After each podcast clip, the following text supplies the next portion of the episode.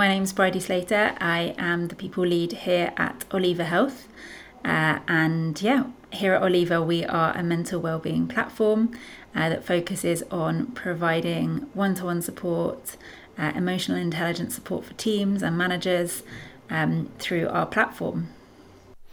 I've um, I've seen you have a strong a strong social like media game as a company, but also um, what's what I really like about it is that it's other people talking about your brand. There's quite often um, like a lot of companies have to generate their own stuff, whereas with Oliva, it's been like as someone who's kind of seeing who's writing about what on LinkedIn, um, it's so nice to see people often talking about how Oliva is a benefit that is one they're really proud of offering their people.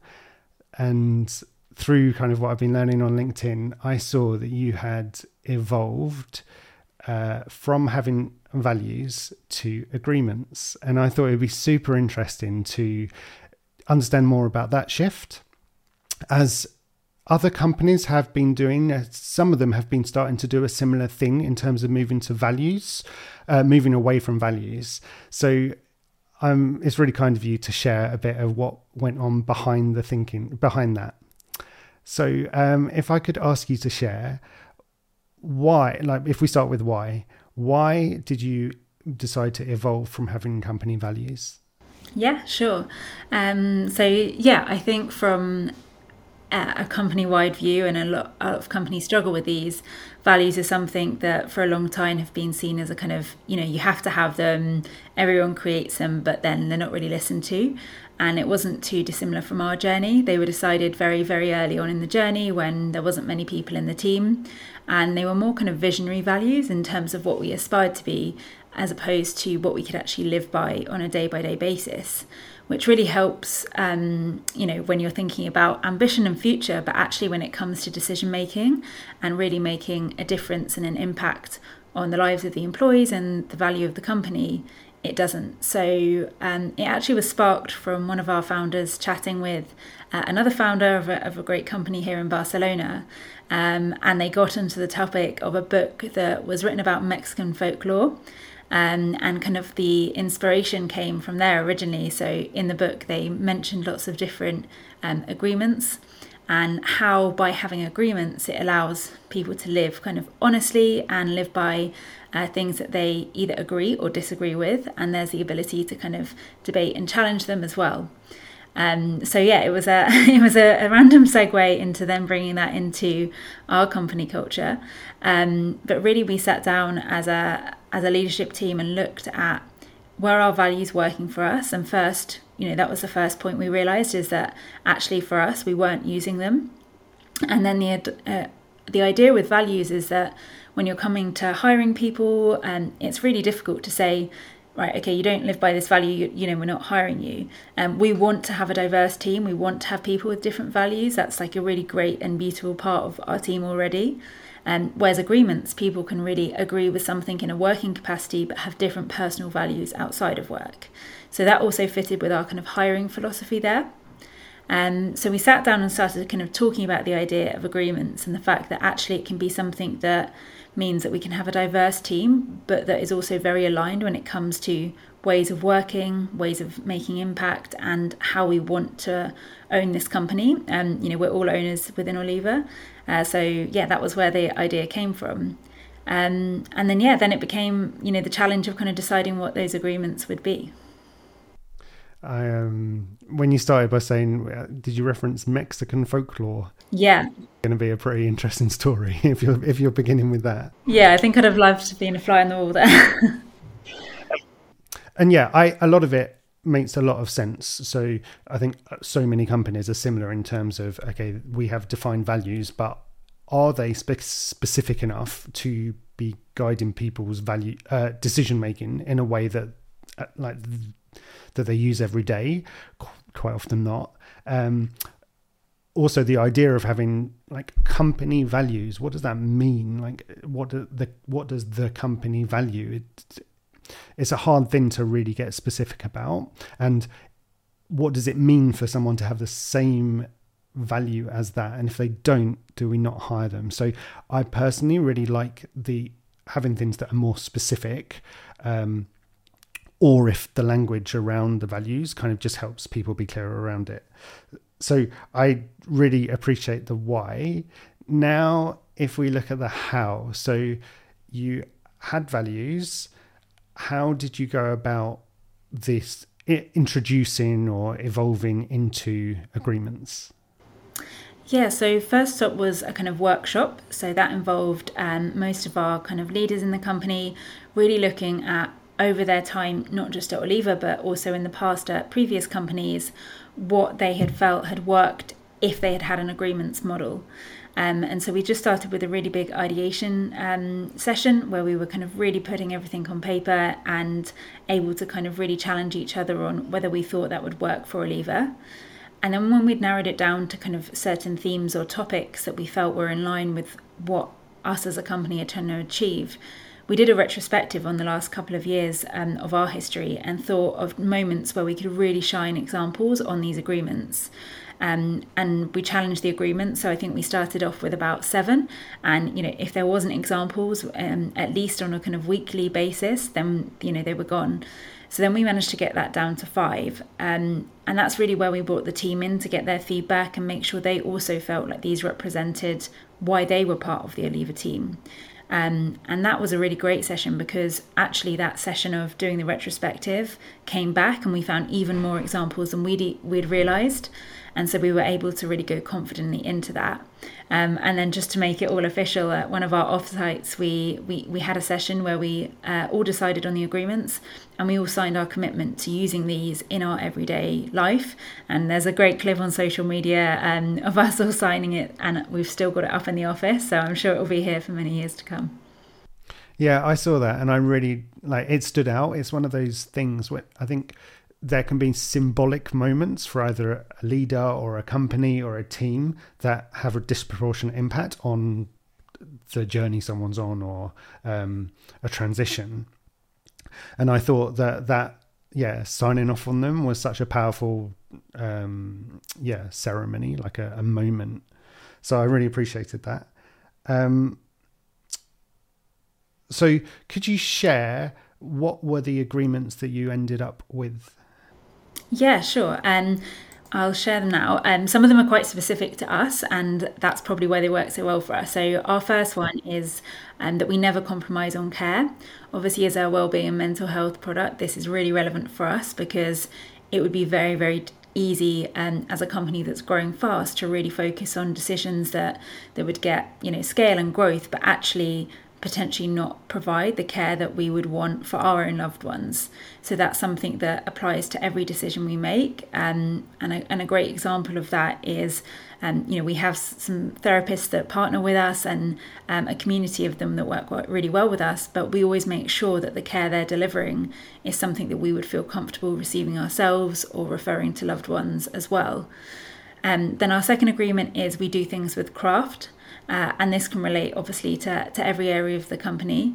Um, and we really see this in especially uh, the details when you think about uh, building new product features or actually implementing things for our own team in terms of uh, benefits and um, you know principles that we have as well. Um, the third agreement is if it's not in Oliva's best interests, we challenge it. Um, and I think this is very important when you're a growing organization. Uh, you've got lots of different amazing brains in the team, and you really want to empower people to challenge the why. Uh, so we really make sure that everyone has a platform to do that. Um, and for example, we use ShapeUp as a model of working. Everyone's able to see the bets that are coming up and give feedback on that and make sure we're all focused and also, you know, aligned with what we're going to be working on in the next bet cycle.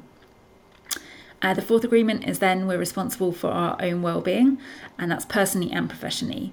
Um, and this is coming as a wellbeing company. We know that we can give our employees amazing toolkits, and we believe we do. Um, but still, as an individual, we want to make sure that we have responsibility to make the right decision for you. So whether that's you know setting your working hours in a way that you know is more effective for your your personal and family time, or whether that's um, really looking at you know how you book your annual leave to make sure that you're having breaks at the right time of the year or also looking at your own personal development and taking ownership over the, the career growth that you have within the company. Uh, and then lastly, we have would be the teammates we'd want ourselves. Um, so I think that one speaks for itself in terms of making sure that in every scenario, um, you're really thinking about what that person would want from you as a teammate. Uh, for example, instead of sending, you know, 20 links to kind of useful useful documents, write a quick summary so that people can really understand if it's beneficial in what they're doing right now. Um, or also adapt that person's way of working. You know, if you've had, if you know someone's had a really busy day of, of video calls, have an audio only call, give them a break from that so that you can really uh, help them focus as well. I'm really appreciating you're so you're giving really specific examples. It's so good. Um, one of the things, as an example, that I like is that you encourage the challenge um, in the culture because that's something that can really affect things if people feel as though they can't challenge things as they grow. I'm curious for the um, when you're doing like I don't know how you do performance reviews or performance management on how people are performing. Are you at a stage where you're looking at the agreements during the performance review process, or does it not happen in the process and it's more like just in the day to day activities and guiding decision making? No, it definitely happens in both. So, when it comes to, um, I guess, more kind of like informal performance or informal kind of uh, feedback, um, we use agreements in that scenario. So, for example, if I'm giving my direct report feedback and it's on a specific thing, I'll relate it back to an agreement, and vice versa if they're giving me feedback. And then in our weekly team meetings, we also have a shout out section, and everyone links any shout outs directly to an agreement this is a great tool because not only you know is it great to see like lots of shout outs coming through each week but you really notice if one isn't being used and, and then we'll question it you know is this still something that we want to, to stick with? Um, and also in our offsites you know we give feedback during the offsites live again in a retrospective format and we'll link them back to agreements in that. So we'll have small cards that have each of the agreements on people can grab them at any times during the offsite and write feedback based on that agreement um, but yeah, more formally with our performance review cycle, um, we do a kind of 360 review once a year and then a check in once a year as well. And both of them have sections for peer reflection, uh, self reflection, manager reflection, and team member reflection to managers that all include them reflecting on how well this person kind of uh, lives with the agreements and, and uses them on a daily basis and which areas and which agreements they maybe haven't been demonstrating as well so they should focus on in the next six months. Yeah it sounds uh, like having that clarity of the agreements and gives you that really strong kind of thread that you then weave into everything you do. So i imagine yeah it makes it makes things easier to structure. Um, if if someone's looking to evolve their values into agreements or something similar. Having been through this process so far, is there any advice you'd offer them based on what you've learned? Yeah, definitely. Um, I think the first thing is don't rush the process. It can be really uh, easy once you've decided you don't want values to just kind of want to get something in very quickly. Uh, but really, the process probably took us like a whole quarter to really decide on what were the right agreements for us um, and I think split it down into stages. Um, you can kind of treat it like a you know a product development life cycle, making sure you're kind of doing the the retrospectives, getting the user feedback from your employees as well, um, and really considering you know how well that would fit with your day to day. And don't be afraid to iterate. You know, at the moment, our five agreements have worked really well for us, and we're seeing them still being used, you know, daily and weekly. Um, but definitely, you know, if we don't see one being used, we do question its value and what it adds to us. Uh, so I think that's a really key one is if you're noticing that when it comes to decision makings, you're going against these agreements or your employees aren't finding examples of them in everyday life, um, it's really important to reassess and adapt as you go. I think there's a kind of a stigma there around like once you've made a decision as a leadership team, sticking with it for you know X amount of time. But I think it's important to pivot and you know not work in waterfall when it comes to these things either, and make sure you're thinking agilely about how you can adapt them over time because uh, you know we're changing, we're growing and changing each um, each year as well. Um, and I think the last thing is don't don't be afraid to do the cringy things like the signing of the agreements. Like at the time, I, I even questioned how well it would go down, but um, I think these things, like you said, have real sentimental moments uh, in the team. And you know, by having that and the mix of shout outs on a weekly basis, um, it really makes us look back with pride at the fact that we were bold enough to make the decision to change. Um, I think that sounds like a great title for a novel. Don't be afraid to do the cringy things. my mem- my memoirs at work. Um, thanks so much for giving us that overview of why um, why you evolved and had agreements, how you went about doing it, uh, what they are, and how it kind of shows up day to day. It's like so. This has been such a valuable conversation to help to help people visualize it. Can you share an example of the agreements in action in the way you work? Yeah, um, of course. So I think when you think of our agreements, one thing you can really link them to is the non parental aspect of our culture. Um, so when I mean that is, um, you know, we really try and avoid having lots of approval systems in place. We really try and live by principles rather than policies. Um, and one of our key poli- po- principles is also the the blended working model, uh, which is our kind of way of working in terms of the remote hybrid world that we're all now living in. Um, it was something we designed at a similar time to the agreements with them in mind. And what it allowed our employees to do is really choose what persona they were and have a persona that they identified with within that kind of hybrid model. Um, so for us, that meant doing a process of really looking at a decision tree of, okay, what kind of culture do we want to have now and in the future, making sure that future hires adapt and fit with that culture of the working model we have. And then the working model itself was a process of giving people ownership and the ability to challenge it, um, and also using it in a way that will fit their well-being. So making sure, for example, that um, yeah, that they're taking responsibility of their own well-being by choosing the persona that fits them best. Uh, and actually, you know, not compromising on care by making sure that the benefits and things we have in place around our working model are there to make sure that the well-being is always at the top of our, our team's priorities.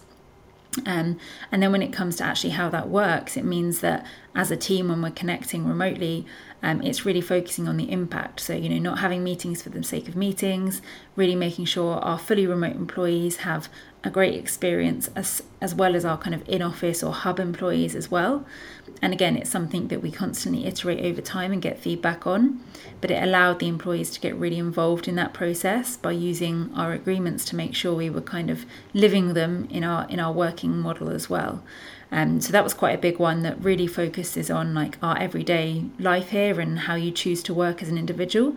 And it's a great example that people have different values when it comes to remote or hybrid working. Um, but actually, we all agreed on the same way of working, which was our blended working model. And That's such a good example. Thank you for sharing it. And yeah, the even just the blend, the word blended, and your approach, it's it's uh, reinforcing to me that you're really inclusive and thought like consciously inclusive in the way you work and do so many things. If someone's thinking, oh, this is, I'm, I'm learning, I'm interested in this, I think it's um, something I'd like to hear more about, about how you're shaping your culture ongoing. Um, where can people go to find out more? Yeah, I think you mentioned at the start we have um, an amazing team managing our, our social media. So, our LinkedIn is the place to go and follow us. Um, we also have um, great content that's not just posted by ourselves, but also other uh, HR leaders and benefits leaders around uh, the globe, um, including at the moment we've got an ongoing session on tough conversations, uh, which is definitely worth dropping into. They're live sessions where you can really understand topics that are always difficult to broach with your teams.